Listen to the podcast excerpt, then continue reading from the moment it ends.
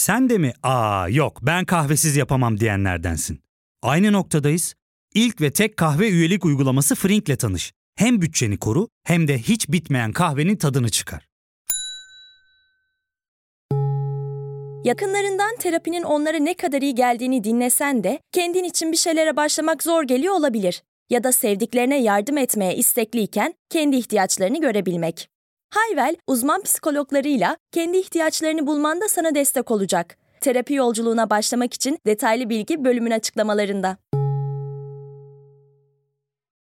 Şimdi bakın %5'lerden %10'lardan falan bahsetmeyeceğim. Yani her ay düzenli anketler yapılır ve halk desteği, toplum desteği %50'nin altına düşen herhangi bir bakanın Adalet ve Kalkınma Partisi hükümetlerinde kabinede bakan olarak kalabilmesi imkansıza yakın bir durumdu. E şimdi bakıyoruz mesela aynı anketler yapılıyor zaman zaman kamuoyuna yansıyor görüyoruz. İşte bir bakanın mesela halk desteği sadece %2. Yani Hangi bahsediyorsunuz? Berat Bey mi? Berat Albayrak mı diyorsunuz %2?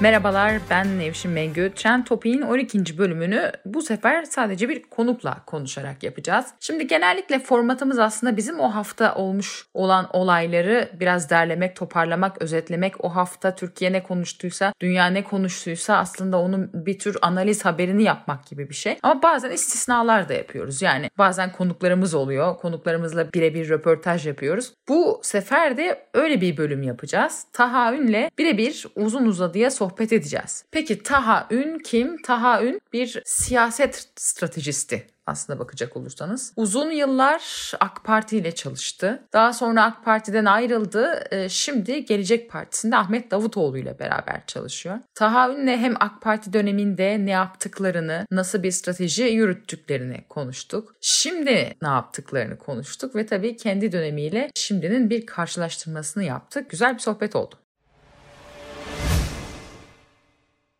Taha Ün merhabalar, hoş geldiniz. Merhabalar, hoş bulduk. Teşekkür ediyorum. Şimdi ben sizin e, yaptığınız işi şöyle mi açıklayayım? Siyasal iletişim uzmanı mı diyeyim? Ne demek gerekiyor? Tabii ki siyasal iletişimci diyebilirsiniz. Çünkü şu an Gelecek Partisi'nin siyasal iletişim çalışmalarını sahip olduğum bir ajans olarak biz yürütüyoruz. Daha önce de aynı şekilde AK Parti için benzer bir hizmet mi sağlıyordunuz? AK Parti'ye zaman zaman belli alanlarda, belirli çalışmalarda bulunduk tabii ki. Özellikle outdoor alanında belli çalışmalarda bulunduk. Belli dönemlerde yerel medya ile alakalı bazı alanlarda bir takım Hı. çalışmalarda bulunduk. Saadet Partisi'nde bulunduğum dönemlerde oldu. Şu an Gelecek Partisi. Şeyde aktiftiniz değil mi siz? Gezi döneminde galiba özellikle aktiftiniz. AK Parti'nin siyasal iletişimi yürütmek konusunda. Yanlış mı hatırlıyorum? Yok yani Gezi ve Gezi sonrası eğer sosyal medyadaki mevzulardan bahsediyorsanız onlar bizim tamamen kendi kişisel, bireysel çalışmalarımız. Orada AK Parti ile aramızda entegre organik bir çalışmadan bahsedemeyiz. Çok doğru olmaz. Ama kendimiz bireysel olarak bugünkü yaşanan gelişmelere göre aldığımız siyasi pozisyonlar neticesinde ortaya çıkan bir tablo olarak nitelendirebiliriz diye düşünüyorum.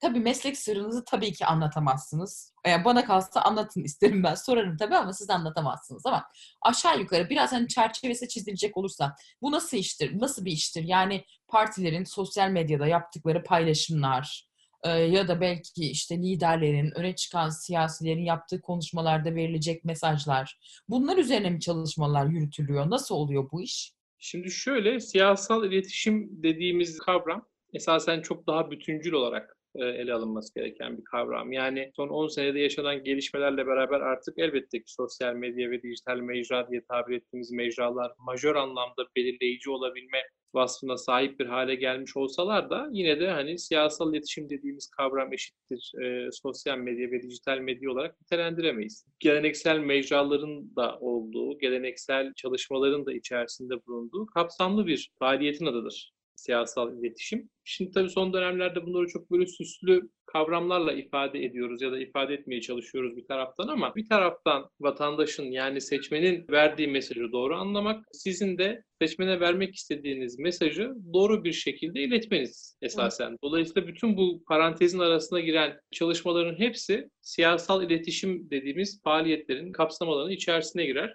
Bunun içerisinde tabii ki Sayın Genel Başkanların konuşma gündemlerinin içerisine bazı önerilerde bulunmak da bunun içerisindedir. İşte Hı. o konuşma bittikten sonra konuşmanın içerisinden gündeme göre en çarpıcı olan ya da en mesajınızı doğru iletebildiğini düşündüğünüz tılsımlı cümlelerin hangileri olduğunu seçmek de bunun içerisindedir. Rakiplerinizi takip etmek, rakiplerinizin varsa çelişkileri, tutarsızlıkları onları ortaya Yani koymak. sizin döneminiz yani sizin AK Parti'ye çalıştığınız dönemle şimdi şimdi AK Parti'nin yürüttüğü stratejiyi bir karşılaştırın desem.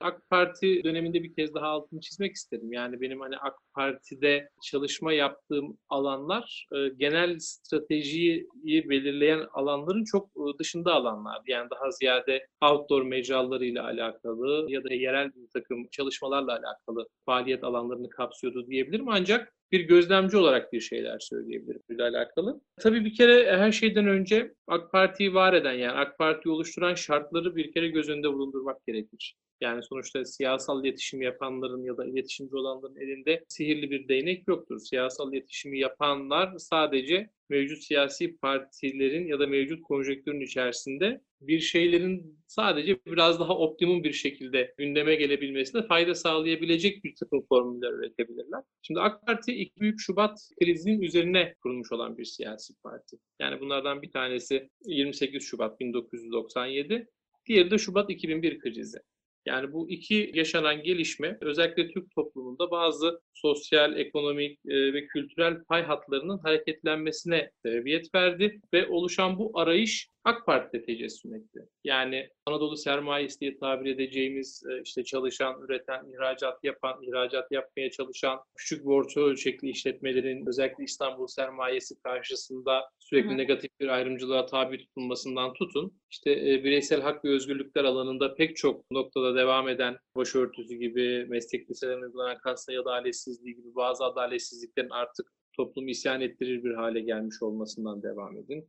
İşte aşağı yukarı 20 küsür yıldır e, devam eden olağanüstü halin halen daha Güneydoğu Anadolu bölgesinde ve Doğu Anadolu bölgesinin bazı vilayetlerinde devam ediyor olması gibi Türkiye'nin pek çok birikmiş olan sorunu toplumu bir arayışa yöneltti. Yani e, ve o arayışın ortasında AK Parti kuruldu ve çok köklü ve zengin bir mirasın birikimiyle kuruldu. Yani bir taraftan muhafazakar kesimin, bir taraftan merkez sağın, bir taraftan vizyonu geniş, perspektifi geniş, milliyetçi, entelektüel birikimin de içerisinde olduğu çok büyük bir insan havuzu otomatikman bir anda kendisini Adalet ve Kalkınma Partisi'nin hikayesinin içerisinde buluverdi. Yani şöyle mesela Erol Olçok efsanesi vardır. Oraya ya. geleceğim tabii ki, oraya da geleceğim. Mesela daha sonra Erol Olçok'un vefatından sonra da bak işte Erol Olçok vefat etti bir daha asla AK Parti ne öyle bir kampanya yapabildi ne öyle bir dil e, yaratabildi diye de yorumlar yapılıyor. E, muhakkak tabii Erol Bey'in katkısı da çoktur ama biraz da konjonktür mü aslında yani AK Parti'nin savrulduğu yerle de mi alakası var acaba?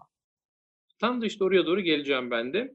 Şimdi tabii bütün bu birikimlerin üzerine ortaya çıktı AK Parti ve dediğim gibi yani çok köklü bir mirası devraldı kendi üzerine. Yani işte rahmetli Özal'ın, rahmetli Menderes'in birikimlerinin de ben mirasçısıyım diyerek yola çıktı ve tabii ki kuşkusuz rahmetli Erol abi Erol çok çok büyük bir iletişimciydi yani. Ben kendisiyle çok öyle yakın birebir çalışma fırsatı çok bulamadım ama yine de dışarıdan baktığımda, gözlemlediğimde hatta böyle birkaç kere fırçasını yeme gibi bir durumun da söz konusu olmuştu yani. Nasıl oldu? Nasıl yemiştiniz fırçasını? Yani bu işte açık havayla alakalı bazı çalışmalar yaparken benim yaptığım bazı işleri beğenmedi. Tabii o böyle seçim sattım hali çok çünkü işinde çok böyle titiz ve böyle kusursuzluk isteyen birisiydi. Öyle bir iki kere de böyle ufaktan hafif fırçasını yemişimdir yani rahmetli Erol abinin. Tabii kuşkusuz çok büyük bir iletişimciydi. Bir maestroydu yani o anlamda. Erol Olçok'un döneminde yani bu sosyal medya böyle bir şey değildi. Şimdi mesela troller diye bir gerçek var değil mi hayatımızda? Evet. Baktığınız zaman şu anda AK Parti'nin iletişim stratejisi trolleri yönlendirmek üzerine mi kurulu daha ziyade sizce? Şimdi bir kere burada şöyle bir şey var. Artık iktidarı oluşturan bileşenlerin sadece bir tanesi AK Parti. Yani şimdi ben AK Parti, AK Parti'nin içini MHP de Evet. var aynı şekilde. Vatan Partisi de var diyorsunuz. Yani e, içini çok iyi tanırım. Yani sadece siyasi partiler anlamında bahsetmek çok doğru Evet. olmaz. Yani AK Parti bugün itibariyle mevcut oluşturulan iktidarın sadece bir bölümünü ifade ediyor. Yani Mesela bu pelikancılar denilen grup mu yönetiyor AK Parti'nin iletişim stratejisi Hı hı. şu anda? Öyle Öyle şey. ben partinin iletişim stratejisinde tırnak içinde trollerle iş tutmak ya da işte troller üzerinden bir siyasal iletişim kurgulamak gibi bir tarzın olduğunu çok açıkçası zannetmiyorum. Çünkü sonuçta şöyle bir şey var. AK Parti dediğimiz siyasi parti Türkiye'nin bir parçası. Yani bugün işte anketlerde işte %30 civarında falan gösteriliyor oyu. Bu şu demek yani ortalama Türkiye'de her üç kişiden bir kişinin halen daha oyunu alabilmeyi sürdüren bir siyasi partiden bahsediyoruz. Dolayısıyla böyle bir siyasi partinin gerçeklikle hiçbir bağ olmayan, tamamen fantastik paradigmalar üzerinden e, siyaset üretmeye ya da söylem üretmeye çalışan bir troll tarzıyla siyasal iletişim kurgulama fikri bana çok gerçekçi gelmiyor. Burada AK Parti'nin dışında AK Parti'nin Kaplan Köşkü'nü, AK Parti'nin patronajını ele geçirmiş olan kliklerden bahsedebiliriz. Pelikan bunlardan bir tanesi. Yani belki başka yapılanmalar da var mutlak surette değerlendirebileceğimiz, ifade edebileceğimiz. Dolayısıyla iktidarın aslında iletişim stratejisi mevcut haliyle şu an bir trolleşmiş durumda. Yani dediğim gibi burada AK Parti iktidarın tek sahibi olarak görmek çok gerçekçi olmaz. Yani Çünkü iletişim uzmanı olarak bunun etkili olduğunu düşünüyor musunuz? Yani işte garip garip başlıklar mesela işte TT listesine giriyor Twitter'da falan. Bir garip hesaplar garip garip şeyler yazıyorlar. Tacizkar falan şu bu. Ama bazı insanları susturuyorlar tabii ki. Yani işte bazen kimi gazetecilere sardırıyorlar tabiri caizse. Sürekli taciz ediyorlar, hakaret ediyorlar falan. Ve kimi gazeteciler de yılıyor ya yazmayayım artık sosyal medyaya bu nedir diyor gidiyor falan. Sizce bu etkili bir strateji mi aslında yoksa bir illüzyon yaratıyor da iktidarı yanıltıyor mu hatta bile? Şimdi etkili olup olmadığını en net sağlamasını her zaman seçimler neticesinde görebiliriz diye düşünüyorum. Hem gerek 31 Mart seçimleri hem sonrasında işte tekrar edilen 23 Haziran seçimleri. Bunların ikisini yan yana koyduğumuz zaman trolleşen iletişim stratejisinin iktidar partisine bir fayda sağlamadığı çok açık. Yani şimdi siz düşünsenize bir tarafa işte Binali Yıldırım gibi AK Parti döneminin en majör icraatçı bakanlarından bir tanesini getiriyorsunuz. İşte eski başbakan e, meclis başkanlığını bırakıp geliyor ve e, işte İstanbul için bir dolu projeyle geldiğini ifade ediyor. Seversiniz, sevmezsiniz, eleştirirsiniz, eleştirirsiniz. Bir Türkiye markasıdır. Yani baktığınız zaman işte bir proje adamıdır. Hani çok öyle tırnak içinde politize olmuş bir karakter de değildir. Normal şartlarda bir tarafa bunu koyuyorsunuz. Diğer tarafa da hani eski İstanbul diye bile tabir edemeyeceğimiz ilçelerinden bir tanesinde işte yanlış hatırlamıyorsam bir dönem yaptı Ekrem Bey belediye başkanlığı Beylikdüzü'nde.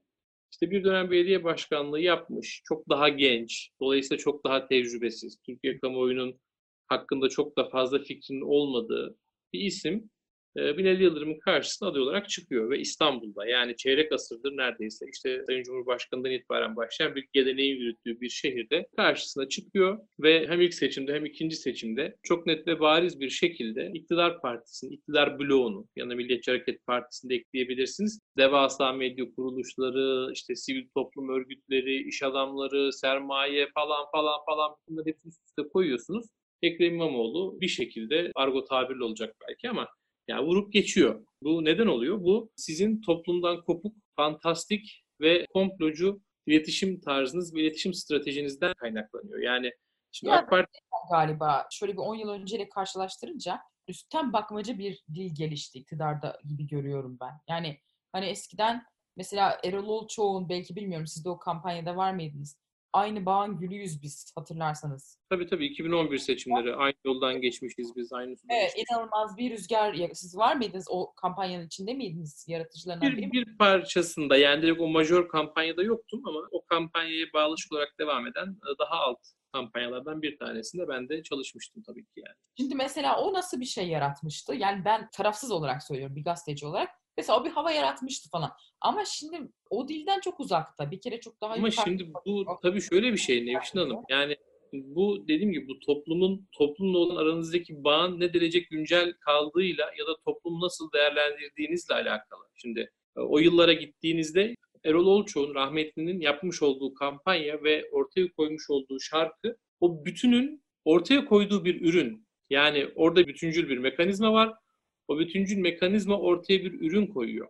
Şimdi nasıl da o dönem? O zaman çok basit bir örnek verelim. Şimdi AK Parti'nin geçmiş kabinelerini hatırlayalım mesela. Şimdi bakın %5'lerden %10'lardan falan bahsetmeyeceğim. Yani her ay düzenli anketler yapılır ve halk desteği, toplum desteği %50'nin altına düşen herhangi bir bakanın Adalet ve Kalkınma Partisi hükümetlerinde kabinede bakan olarak kalabilmesi imkansıza yakın bir durumdu sürekli anket mi yapılıyordu tüm bakanlar için sizin orada Tabii ki, tabii ki. E şimdi bakıyoruz mesela aynı anketler yapılıyor zaman zaman. Kamuoyuna yansıyor, görüyoruz. İşte bir bakanın mesela halk desteği sadece yüzde iki. Yani Hangi bahsediyorsunuz? Var o anketler bakarsınız. Yani şimdi meseleyi falanca bakan filanca bakan dedik. Berat, Berat Bey mi? Berat Albayrak mı diyorsunuz yüzde yani sanırım öyle. Yani baktığınız zaman anketlere görürsünüz. Daha önce yanlış hatırlamıyorsam bundan bir 7-8 ay önce böyle bir anket gelmişti benim gözümün önüne. Öyle hatırlıyorum ben. E şimdi bir bakan çıkıyor. Şimdi bu bakanın halk desteği sadece yüzde iki. Tamam mı? Şimdi normal şartlar altında bizim klasik bildiğimiz iktidar partisi ve onun genel başkanı ne yapar? Yani böyle bir bakanı kabinede tutması mümkün mü? Değildi.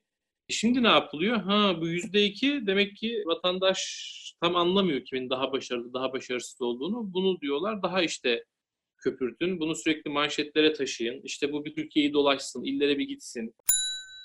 Ya fark ettin mi? Biz en çok kahveye para harcıyoruz. Yok abi, bundan sonra günde bir. Aa, sen Frink kullanmıyor musun? Nasıl yani? Yani kahvenden kısmına gerek yok. Frink'e üye olursan aylık sadece 1200 TL'ye istediğin çeşit kahveyi istediğin kadar içebilirsin. Günlük 40 TL'ye sınırsız kahve mi yani? Çok iyiymiş. Aynen. Hatta şu anda 200 TL'lik bir indirim kodu da var. E hadi hemen indirip üye ol da bu fırsatı kaçırma. Terapiye başlamak, içinden çıkamadığın döngüleri kırmak, bazı yanlış bulduğun kararlarını değiştirmek ve kendinle beraber daha huzurlu bir yaşam inşa etmek için atabileceğin en değerli adımlardan biri. Hayvel ile yoğun yaşam tempona uyum sağlayarak online terapi seanslarını takvimine göre ayarlayabilirsin. Bini aşkın uzmandan sana en uygun terapisti seçebilir, PodB10 koduyla indirimden yararlanabilirsin. Detaylı bilgi açıklamalardaki bağlantıda bir gazeteci olarak biz hani şaşırdığım şey aslında şu anda baktığımız zaman konvansiyonel medya araçları yani televizyonu, gazetesi büyük ölçüde aslında iktidarın kontrolünde. Şimdi Tabii. bir yandan iktidar diyor ki ya kardeşim işte muhalif kanallarda yok mu? Var. Tabii Tele1 var. Halk TV'si var ama bunların tabii bütçesi bir kere çok daha düşük. Bir de mesela işte Rütük bir ceza kesiyor. Zaten iflahını kesiyor falan. Ama öte yandan iktidarın çevresindeki, periferisindeki televizyon kanallarında çok para var bir de Taha Bey. Yani iyi para var iyi para harcanıyor. Fakat şimdi ona rağmen bu dediğiniz bakanların mesela desteği arttıramıyor olması işte bu bir siyasal iletişim başarısızlığının mı işareti? Hayır, bu bir siyasal iletişim başarısızlığının neticesi değil. Bu ortaya konan siyasetin başarısızlığı. Yani Hı. şimdi siz ortaya başarısız bir siyaset ortaya koyarsanız bunun iletişimi istediğiniz kadar iyi yapın. Yani şimdi sonuçta işte Binali Bey'in 23 Haziran seçimlerinde biliyorum ben çok nitelikli, çok kaliteli insanlar o kampanyada görev aldılar. Yani çok başarılı art direktörler, çok başarılı işte görsel yönetmenler, çok başarılı metin yazarları, bir sürü çok böyle alanında uzman, başarılı insan görev aldı o kampanyada, 23 Haziran kampanyasında. Ama, Ama iletişimci de şapkadan da tavşan çıkaramaz. Tabii ki şimdi ya hikaye kötü. Yani sen burada adam seçimi kazanmış işte 10 bin oyla, 13 bin oyla, 15 bin oyla, kaç bin oylaysa ondan sonra sen işte orada çaldılar, maldılar falan filan deyip ondan sonra bir şekilde tekrar seçime götürüyorsun İstanbul'u. Yani şimdi burada ya. siyasal iletişim ne yapabilir? Mesela bir de şu onun için ne düşünüyorsunuz? O İsmail Küçükkaya çağırmıştı hem Ekrem İmamoğlu'ya Binali Bey'i tarafsız bir alanda tartışma. Mesela oraya geliş biçimleri orada bence belki fundamental bir hatasıydı AK Parti'nin.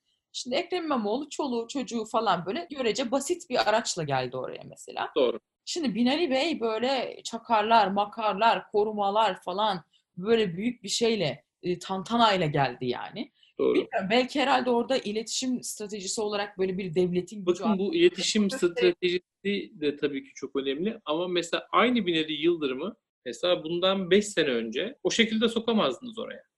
Yani Binali Bey derdi ki arkadaşlar bir saniye biz seçime gidiyoruz. Vatandaşa böyle bir fotoğraf vermemiz doğru değil. Ben yanıma hanımı da alır giderim derdi netice itibariyle. Şimdi dolayısıyla bütün bunların hepsi halktan kopuşun ve halkla olan iletişimin ve ünsiyetin kesilmesinin ortaya koymuş olduğu doğal neticeler, doğal sonuçlar. Evet siyasal iletişimci bir şeyleri yapabilir, bir şeyleri toparlayabilir ama bu şöyle bir şey. Yani çok hani bir misalleştirmek gerekirse şimdi siz bir toprak parçası var. Bu toprak parçasındaki bütün ağaçları kesiyorsunuz. Ondan sonra orada işte büyük dereler var. Bunları HES yapıyorsunuz. Ondan sonra oraya böyle büyük devasa işte filtresiz bacası olan fabrikaları getiriyorsunuz. Ee, ve oranın iklimi değişiyor ister istemez. Ve oranın iklimi değiştikten sonra dönüp diyorsunuz ki e kardeşim burada işte 10 sene önce, 15 sene önce portakal yetişirdi, işte mandalina yetişirdi, limon yetişirdi. Şimdi ne yetişmiyor diyorsunuz. Yani şimdi sen bu Akdeniz iklimini almışsın, karasal iklime çevirmişsin. Artık burada Ne ekersen onu biçersin.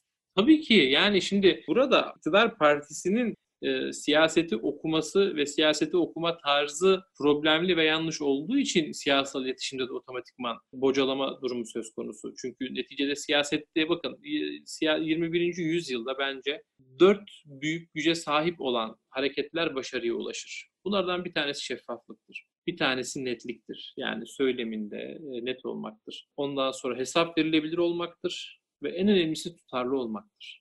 Şimdi bu dört ilkeyi içinde barındırmayan bir siyasetin iletişimini kim yaparsa yapsın, o siyasetin iletişiminden başarılı bir netice ortaya çıkması gerçekten çok zor. E şimdi iktidar partisinin son birkaç senesine bakalım.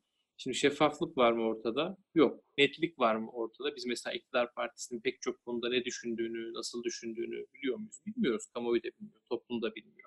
E, hesap verilebilirlik gibi bir durumun zaten kimse yanından geçmiyor. Yani ortada hesap verebilir bir siyasi parti yok, bir siyasi yapı yok. iktidar? Yani ben artık devletim, siz benim işime karışmayın. Tabii tabii tabii. Yani ben hesabı millete veririm falan tarzında bir mantıkla, bir yöntemle işte mevcut günü kurtarmak gibi bir yöntem, bir tarz belirlemiş durumda iktidar partisi. Şimdi Ülke TV'de Sevda Noyan'la Esra Eren'in yaptığı hı. röportaj. Sevda Noyan diyor ki, ya bu da iktidara yakın bir kanalda, Ülke TV'de özellikle yer aldığı ve çok konuşulduğu için söylüyorum. Ya diyor ki benim de diyor sistemde 2-3 tane var. Zaten gözüme kestirmiştim diyor Sevda Noyan. Bizim diyor ailede zaten dolu diyor. Cephane var bizde diyor. 50 tane götürürüz diyor. Esra önünde gülüyor falan. İşte dört ayağın denk alsın bunlar falan filan diyor. Yani diyorlar ki sözde biz bunu FETÖ'cüler için, darbeciler için söylüyoruz diyorlar ama şimdi de şöyle bir şey var. E, beğenme iktidar yani bu iktidar yanlısı televizyonlar bana da çok saldırdığı için takip etmek zorunda kalıyorum. Beğenmedikleri herkesi darbeci olarak addediyorlar yalnız. Yani böyle bir sorun var. Şimdi, Şimdi- ne diyorsunuz bu dil için? Şimdi tabii öncelikle şunu söylemem gerekir. Bunu söylemeden geçemem. Tayyip Erdoğan sevgisi tırnak içinde ya da Tayyip Erdoğan nefreti yine tırnak içinde. Bu ülkede pek çok insanı tabiri caizse delirtti. Yani biz bir sürü makul insanı Tayyip Erdoğan nefretinden dolayı böyle bambaşka bir karaktere büründüklerini gördük. Yine bunu tırnak içinde söylüyorum nefreti. Aynı şekilde Tayyip Erdoğan sevgisinin de yine bir sürü insanı bambaşka bir hale getirdiğini hep beraber yaşayarak gördük, görmeye de devam ediyoruz. Şimdi Sevda Noyan'ı çok eski tanırım. Yani işte geçmişte biz aynı kurumda ben Marmara FM'de program yapardım. Sevda abla da oraya gelirdi giderdi falan. Esra da herkese aynı şekilde benim çok eski değer verdiğim bir arkadaşımdır. Yani uzun yıllardır görüşmüyoruz tabii ki ama Şimdi normal şartlar altında birisi bana gelip dese ki ya işte Sevda Noyan böyle böyle bir şey söyledi. İşte Esra da onu güldü falan böyle bir şey yaptı falan deseler ben inanmam yani. Çünkü normal hayatta, gündelik hayatta son derece makul, oturup her meseleyi konuşabildiğimiz aklı başında insanlar bunlar normal şartlar altında ama şimdi demin bahsettim mi bir iklim var yani ve bu iklim böyle bir yerde esiyor sürekli olarak. Şimdi dolayısıyla bu iklim bence bu insanları bir şekilde kendiliğinden provoke olan bir duruma doğru itiyor diye düşünüyorum. Öncelikle bunu söyleyeyim. mesela şey mi diyorlar iktidar partisinden mesela? Bilmiyorum bu mesela Recep Tayyip Erdoğan hoşuna gidiyor mudur? Bak Sevda Noyan'a benim için 50 kişi vuracak. Helal olsun kıza be falan mı diyordur. Mesela öyle bir öyle bir şey mi var yani yayından sonra arayıp helal olsun hanımlar iyi konuştunuz falan mı diyor AK Parti'den birisi? İklim böyle bir şey mi? böyle bir şeyin olacağına çok ihtimal vermiyorum ama mutlaka neticede ya helal olsun abla ne konuştun be falan diyenler mutlaka olmuştur. Hani tabii bunu ben direkt Sayın Cumhurbaşkanı'nın kendisini ya da onun yakın çevresinden birilerinin söylediğine çok ihtimal vermem. Ama mutlak surette tabii ki böyle söyleyenler olmuştur. Ama videonun ortaya çıkmasıyla beraber toplumun belki tüm kesimde oluşan tepki neticesinde bence onlar da tekrar bir ya acaba yanlış mı söyledik gibi bir şey Şimdi burada iki tane mesele var. Birincisi şu. Bir kere şimdi tekrar darbe olursa cümlesi kadar saçma bir cümle yok. Şimdi burada bir kere sorulması gereken soru şu. Tekrar niye darbe oluyor kardeşim? Şimdi biz 15 Temmuz'dan sonra bu ülkede yaklaşık 26 ay, 27 ay boyunca değil mi? Bir olağanüstü hal yönetimi altında yaşadık. Niye biz olağanüstü hal yönetimi altında yaşadık? Bu memlekette tekrar bir daha darbe olmasın, tekrar bir daha bu ülkede demokrasi dışında, milli irade dışında iktidar el değiştirmesin diye o hal dönemi diye tabir edebileceğimiz bir dönem içerisinde hep beraber yaşamaya razı olduk. E şimdi Evet. iktidar partisi de nihayetinde o dönem bununla mücadele etmek adına pek çok kanun hükmünde kararnameler çıkarttı. Hatta bu konuda o kadar çok başarılı oldu ki yani tekrar olası bir darbe ihtimalini ortadan kaldırmak adına çıkartılacak olan kararnamelerin tümü çıkartıldı ki biz o hal dönemi altında cam filmleriyle alakalı kanun hükmünde kararname gördük mü? Gördük. Kış lastikleriyle alakalı kanun hükmünde kararname gördük mü? Gördük. Yani şimdi e, askeri tesislerin şehir dışına gönderilmesinden işte zırhlı araçların sınır bölgelerine gönderilmesine kadar pek çok tedbir alındı. Yetmedi. Üzerine denildi ki kardeşim tekrar bir daha bu ülkede bir askeri darbe, bir tehdit oluşmasın diye biz bir Cumhurbaşkanlığı hükümet sistemi referandum yaptık. Ben de o referandumda gittim, evet oyu verdim, işte şehir şehir çalıştım. Sürecin bir parçasıydım. Ha, bugün itibariyle tabii ki aynı noktada değilim. Yani bugün bu tabloyu gördükten sonra asla o günkü şartlar altında almış olduğum kararı tabii ki tasvip etmiyorum. Ama o günün şartlarında bize dendi ki kardeşim bir daha bu ülkede darbe olmayacak, askeri vesayet olmayacak. Bu ülkede sandık dışında başka bir iktidar değiştirme yöntemi söz konusu olmayacak. Onun için bu sisteme ihtiyaç dendi. Biz o gittik oy verdik. Şimdi peki biz bütün bunları yaptıktan sonra tekrar biz niye başa dönüp darbe meselesini konuşuyoruz? Bu bir. E, ikincisi bunu bir tarafa koyuyorum. Bu faslı kapatıyorum. Şimdi 15 Temmuz'u ve 15 Temmuz'un şehitlerini göz önüne getirdiğimizde kendim de bunun bir parçası olarak söylemek istiyorum. Yani sonuçta işte hani bizler görece biraz göz önünde olan, görece biraz daha yazıp çizen insanlar olduğumuz için Allah 15 Temmuz gecesi süslü cümleler kuran, işte tabiri caizse beylik laflar eden hiç kimseye 15 Temmuz'un tarihsel akışını değiştirebilecek bir rol vermeyi nasip etmedi. Şimdi bakın bizim şehitlerimiz ortada. Halil Kantarcı'nın Twitter hesabı hala duruyor orada. İşte Ömer Halis Demir'in mutlaka Facebook sayfası falan vardır, duruyor. Şunu mu demek istiyorsunuz yani? Hakikaten o gece darbeye direnenler Bunun öyle- hamasını yapmadılar. Yani anladım. Mesaj atanlar diyorsunuz hepsi güvenli bir yerdeydi. Rahat Ya- rahat.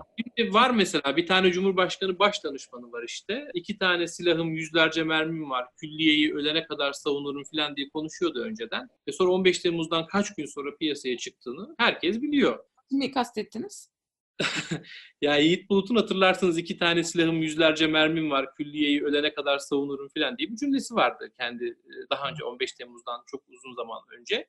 E, ama sonra bilmiyorum ben hani 15 Temmuz Benim bütün bunlarda ki herkes çoğu insanın da anlamadı. Şimdi Recep Tayyip Erdoğan bir siyasetin kurdu bir adam. Tamam mı? Yani bu adamın böyle bir belki hani artık güdüsü mü diyelim böyle doğmuş değil mi yani? Hemen iyi kokuyu alıyor, halkın nabzını iyi tutuyor, anlıyor falan hep kararlarını böyle veriyordu. Şimdi bütün bu olan bitenlerden haberi yok mu Cumhurbaşkanı? Mesela bu Sevda Noyan'ın bu konuşmalarından falan mesela haberi oluyor mudur Cumhurbaşkanı'nın? Yoksa Cumhurbaşkanı böyle bir kendi şeyine kapatılmış durumda mı?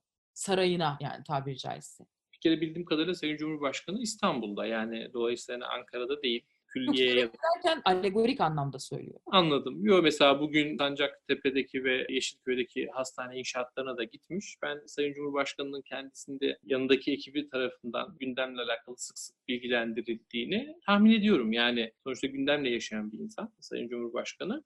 Ben tabii hani bu konuyla alakalı tam olarak ne düşündüğünü, ne hissettiğini bilemem. Konuda bir şey söylemem de çok doğru olmaz ama mutlaka tabii ki bu tarz cümlelerin serd edildiğinden, bu tarz cümlelerin söylendiğinden bence mutlaka bilgisi vardır yani. Hmm. Şimdi bir de tabii Devlet Bahçeli'nin bugün bir tweet fırtınası oldu. Ee, bugün derken 9 Mayıs'ta. Bir tane tweetinde de sanki Taha Ün size laf çarpmış gibi geldi bana. Diyor ki Gülümür'de daha yazılan ne mutlu Türk'üm diyene sözünden rahatsızlık duyanlar Türk milletinin utanç vesikalarıdır.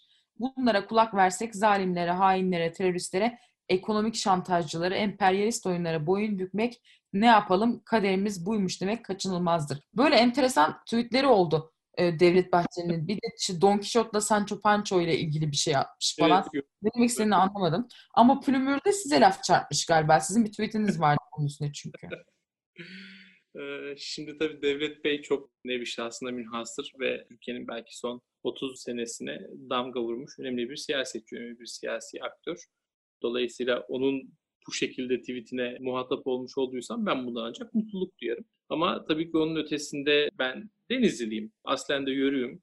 Haliyle benim Türklüğümü sorgulamak, benim Türklüğümü yargılamak falan böyle kimsenin hakkı da değildir, haddi de değildir. Kaldı ki Milliyetçi Hareket Partisi'nin Türklük birinci anlamında iktidardayken vermiş olduğu sınav da öyle çok parlak falan değildir. Yani Çeçenistan'ı Rusya'nın iç işleri olarak kabul eden ilk Türk hükümeti bu anlamda değerlendirecek olursak rahmetli Ecevit'le beraber devletin kurmuş olduğu Anasolme hükümetlerinde bu gerçekleşmiştir. Ee, yine aynı şekilde bir Çin devlet başkanına devlet şeref nişanı verilmesi ki o zaman da yine Uygur Türklerle alakalı tıpkı şimdi olduğu gibi çok baskıcı bir ortam ve atmosfer söz konusuydu. Tüm bunların üzerine Çin Devlet Başkanı'na o dönemin şartlarında şeref nişanı verilmesi yine Sayın Devlet Bahçeli'nin başbakan yardımcısı olduğu bir dönemde ortaya çıkmış, yaşanmış bir tablodur. Onun dışında Kemal Derviş yine Sayın Devlet Bahçeli'nin başbakan yardımcısı olduğu hükümette özel yetkilerle donatılmış bir başbakan yardımcısı olarak meclis dışından gelip kabinenin bir parçası olmuştur. 15 günde 15 yasa istiyor IMF demiştir ve Sayın Devlet Bahçeli'nin içerisinde bulunduğu Anasolme hükümetleri, Milliyetçi Hareket Partisi'nin de oylarıyla beraber IMF'nin direktifleriyle 15 günde 15 yasa çıkartılması yönünde oylar kullanmışlardır. Dolayısıyla Sayın Bahçeli ve Milliyetçi Hareket Partisi tabii ki Türkiye'nin önemli siyasi partilerinden ve siyasi geleneklerinden birinin temsilcisi olma vasfına sahiptir. Ama dediğim gibi yani hani bu anlamda ne devlet ciddiyeti anlamında ne Türklük şuuru ve bilinci anlamında yani şahsen bana ders e, verebilecek bir pozisyona sahip değildir yani. Bunu Peki şunu sorayım. Şunu sorayım. Güzel diplomatik bir cevap verdiniz. Peki bu pelikan nereden peydah oldu diye sorayım. Bu grup nereden çıktı ve nasıl oldu da hani bütün bu partinin ve hatta devletin aklını ele geçirmiş gibi görünüyor. Ne oldu yani? Evet. Şimdi bu tabii pelikan meselesi çok uzun bir fasıla. Fırat Erez'in galiba bununla alakalı geçmişte blonda yazmış olduğu bir yazı vardı. Belki oradan yola çıkılarak bir takım değerlendirmeler yapılabilir. Ama esasen şöyle bir şey var. Şimdi pelikan tarzı yapılanmalar e, ne zaman ortaya çıkar? Artık siyasetin bitip mühendisliğin başladığı bir döneme geldiysek o zaman ortaya çıkar. Yani şimdi siyaset üreten bir mekanizma pelikan tarzı bir yapılanmaya ihtiyaç duymaz. Çünkü sonuçta siyaset dediğimiz şey her gün yenilenen, kendi kendini yenileyen ve yaşayan bir organizmadır. Dolayısıyla siyasette siyasetçilerle yaparsın. Ama siyaset yapmak, hele hele iktidar partisiysen çok zor bir iştir. Yani bir taraftan tutarlı olman gerekir, bir taraftan memleketin menfaatlerini ve çıkarlarını göz önünde bulundurman gerekir. Tekrar seçime gideceksin, dolayısıyla sandığı göz önünde bulundurman gerekir. Burada gördüğümüz tablo şu, bütün bunların ışığında şunu söyleyebiliriz belki. Son belki birkaç senedir e, Sayın Cumhurbaşkanı siyaset yapmaktan daha ziyade sanki biraz mühendislik yapmayı tercih etmiş gibi bir hal görüyorum ben ortada.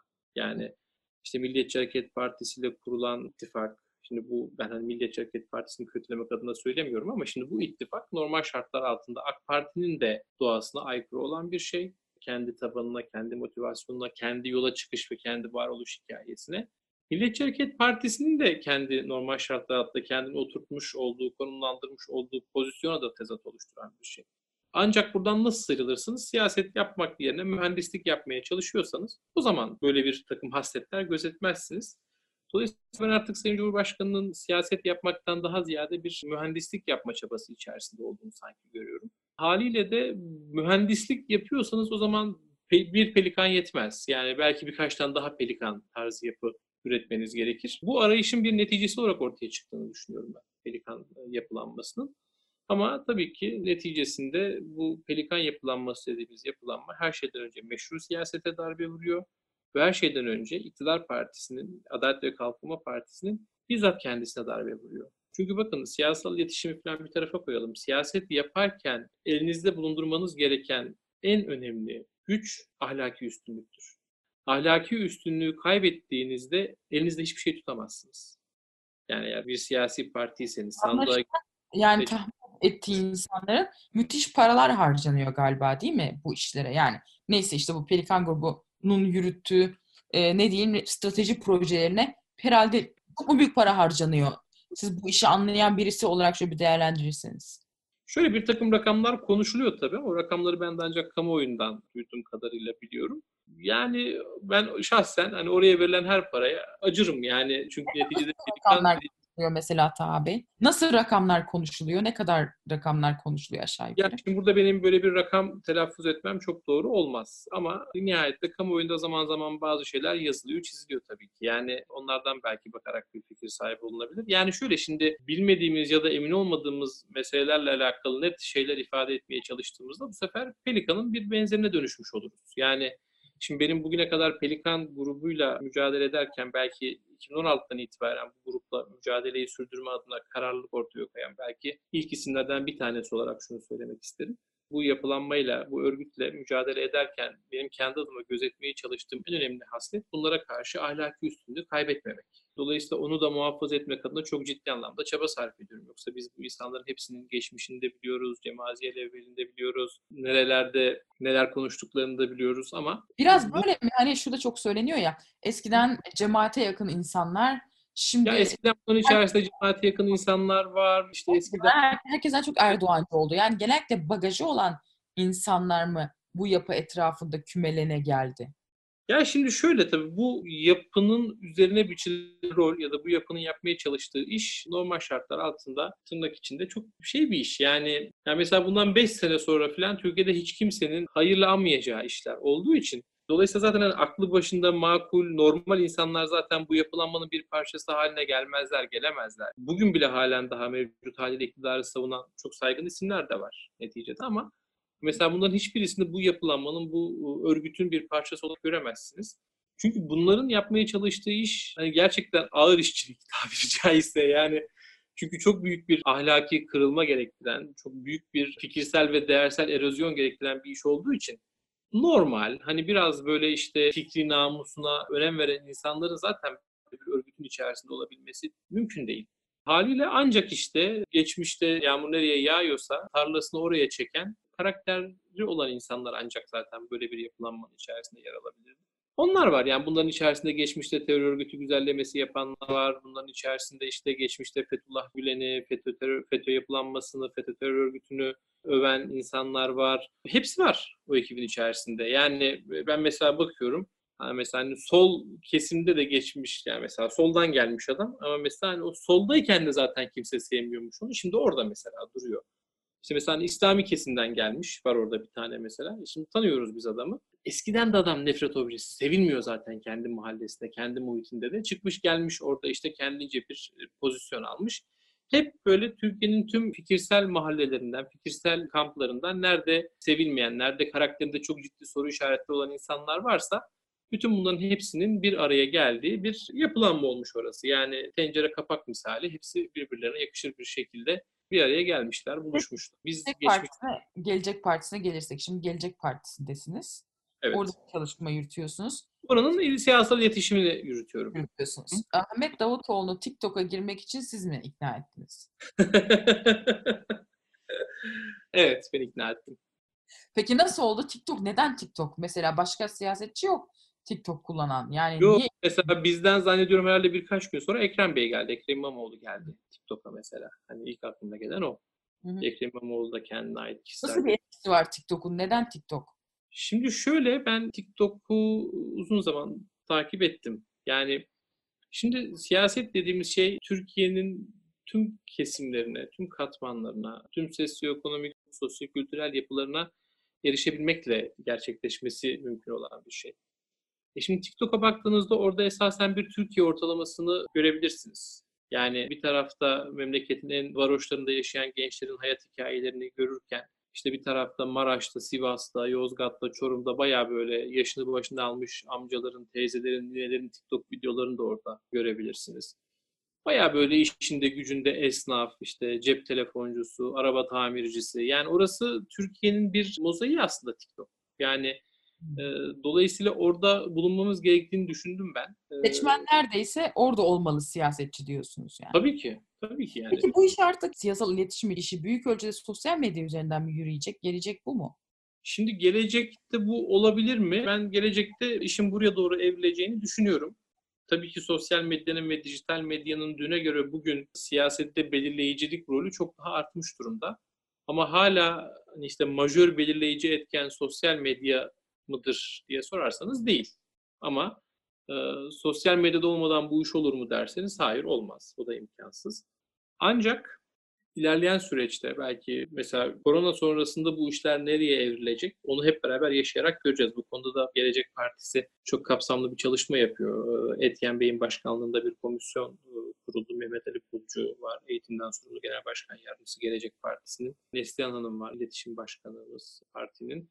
Onların içerisinde olduğu bir komisyon kuruldu. İşte Serkan Bey var, Kerim Bey var, ekonomistlerimiz. Mesela korona sonrası siyaset, zihniyet, sağlık ve ekonomi başlıkları altında mesela sürecin nereye evrileceğine dair bir takım çalışmalar yapıyorlar onlar. Biz de zaman zaman ajansta kendi arkadaşlarımızla bir takım beyin fırtınaları yapıyoruz. Mesela korona sonrasında bu denklem nereye evrilir? Onu mesela kestirmek şu an güç ama hani korona öncesindeki benim kendi kişisel gözlemim anlamında soracak olursanız geleneksel siyasi yöntemler halen daha Türkiye'de siyasetin en belirleyici aktörü olmaya devam yani ediyor. Kapı kapı gezmek mi? Tabii demek? ki. Tabii ki yani kapı kapı gezmek, iyi günde kötü günde yanında olmak, haline hatırını sormak. Peki mesela işte Ahmet Bey şu anda işte ana akımda gerçi kalmadı ama tırnak içerisinde ana akım diyeyim konvansiyonel medya araçlarında çok yer bulamıyor değil mi? Yani ne bileyim Kanal D çıkamıyor bugün Ahmet Davutoğlu. CNN Türkiye çıkamıyor. Neyse A Haber'e, ATV'ye çıkamıyor. Onu neyle kompanse ediyorsunuz? Daha çok sosyal medya kullanarak mı? Yani o, o onunla kompanse edilebilir mi şu aşamada? Şöyle, şimdi neticede ben ülkeyi çok net görmek lazım. Mesela 94 Tayyip Erdoğan'ın geldiği seçimleri falan değerlendirdiğimizde mesela hani o zaman sosyal medya diye bir iletişim mecrası da yoktu Türkiye'de ve ana akım dediğimiz medyanın tamamında Tayyip Erdoğan yok gibi davranıyordu 94 mahalli idareler seçiminde. İşte Ankara'da Melih Gökçek yok gibi davranıyordu mahalli idareler seçimlerinde. Ancak bir şekilde birebir iletişim yöntemiyle o günün şartlarında siyaseten çok ciddi bir netice alındı. Yani Türkiye'nin siyasi aksı orada kırıldı, başka bir yere evrildi.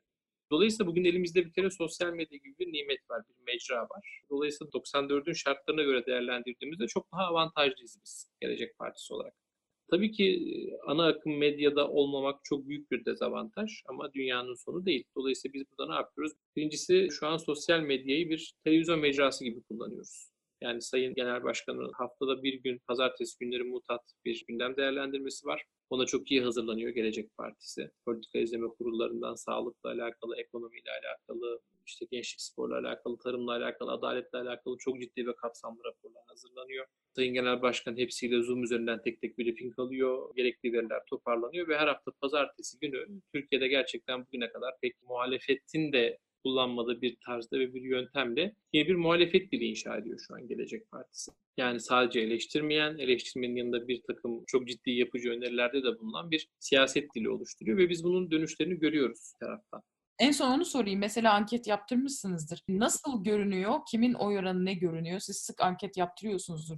Görüyorsunuz. Tabii ki e, sık sık anketler yaptırıyoruz. Tabii ki bu anket sonuçlarını şu an benim paylaşmam çok doğru olmaz. Ama şunu söyleyebilirim sadece Gelecek Partisi ile alakalı bazı haber sitelerinde ve sosyal medyada telaffuz edilen rakamların çok çok ötesinde bir takım rakamlar görüyoruz biz. Yani Gelecek Partisi Türkiye'nin yeni dönem siyasetinde önemli bir omurgayı taşıyacak. Yani önemli bir omurga e, inşa ediyor orada. Onu çok net olarak görüyoruz biz anket sonuçlarında, anket neticelerinde. Bunun da ötesinde şeyle görüyoruz yani teveccühlerle görüyoruz. Yani e, işte ben görev almak istiyorum diyen, ben partide aktif vazife almak istiyorum diyen Anadolu'nun dört bir tarafından insanlar ki ben hani partinin sadece iletişimcisiyim. Beni bile arıyorlar. Hani benim dışında genel başkan yardımcılarımızı, bu başkanlık kurulu üyelerimizi, kurucular kurulu üyelerimizi de arayan onlarca, yüzlerce insan oluyor Anadolu'nun her tarafında.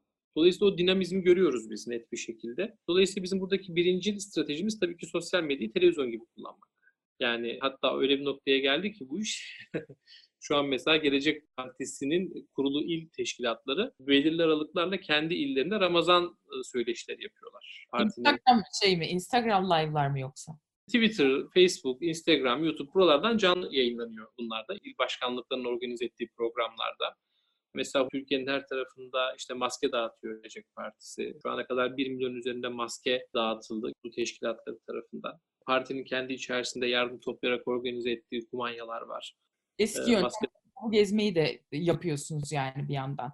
Dediniz ya o olmadan olmaz günümüz. Bu yani. olmadan olmaz. Yani şimdi bu bu olmadan bir siyaset inşa edemezsiniz. Var olan bir yapınız vardır O yapının üzerine sosyal medyada, sosyal medyayı çok aktif ve çok etkin kullanarak var olan yapının üzerine bir takım şeyler ekleyebilirsiniz. Bunun aksini kimse iddia edemez. Ama şimdi sahada olmadan, ayak basmadan, kapı çalmadan, işte vatandaşın düğününde, cenazesinde, iyi günde, kötü günde yanında olmadan bir siyaset inşa etmeniz, o vatandaşla bir duygudaşlık kurabilmeniz teknik olarak imkansız. Dolayısıyla siyasal iletişimin de bence en önemli parametrelerinden bir tanesi de budur. Ben mesela o yüzden karayoluyla seyahat etmeyi çok severim. Yani buradan çıkarım arabayla işte İstanbul'dan ve genelde olabildiğince otoban, otoyol kullanmam. Eski yolları tercih ederim. Yani köylere girerim, işte böyle 40 bin 50 bin nüfuslu Anadolu'nun metropol ilçelerinde mutlaka dururum. Bir sanayiye giderim, bir berbere giderim, bir esnaf lokantasına giderim. Ve bunu Türkiye'nin olabildiğince hemen hemen bütün vilayetlerinde yaparım. Ve bunu gerçekten severek yaparım. Yani işte yaşlı amcalarla oturup sohbet etmeyi, gençlerle oturup muhabbet etmeyi, tarlasının başında bir çiftçiyle oturup ne olacak gübrenin hali diye muhabbet etmeyi çok severim. Çünkü bütün bunların hepsi size işin nihayetinde ortalama bir Türkiye profili ve ortalama bir Türkiye bilinci oluşmasına sebebiyet veriyor. Bunlar olmadan, buralara gitmeden, buralarla bir ünsiyet kurmadan Türkiye'de herhangi bir siyasi hareketin taban tutabileceğini düşünmek zaten gerçekçi olmaz. Ha ama ilerleyen dönemlerde belki işte Türkiye'deki üretim alışkanlıkları, tüketim alışkanlıkları, kentleşme profilinde çok majör bir takım değişikliklerin yaşanmasından sonra belki evet o zaman başka bir takım yöntemlerden bahsedebiliriz ama halen daha siyasal iletişimde en isabetli yöntem nedir derseniz göz göze gelmektir, kapısını çalmaktır diye düşünüyorum ben. Peki Tahayyün çok teşekkür ederim. Hem samimiyetle sorularımızı yanıtladınız hem de ipuçları güzel tipler verdiniz bu iş nasıl yürüyor. Evet. Çok teşekkür ederim. Sağ olun. Ben çok teşekkür ederim. Çok sağ olun. Görüşmek üzere. Hoşçakalın. Trend Topi'nin bu bölümünün de sonuna geldik. Yeni bir bölümde görüşmek üzere.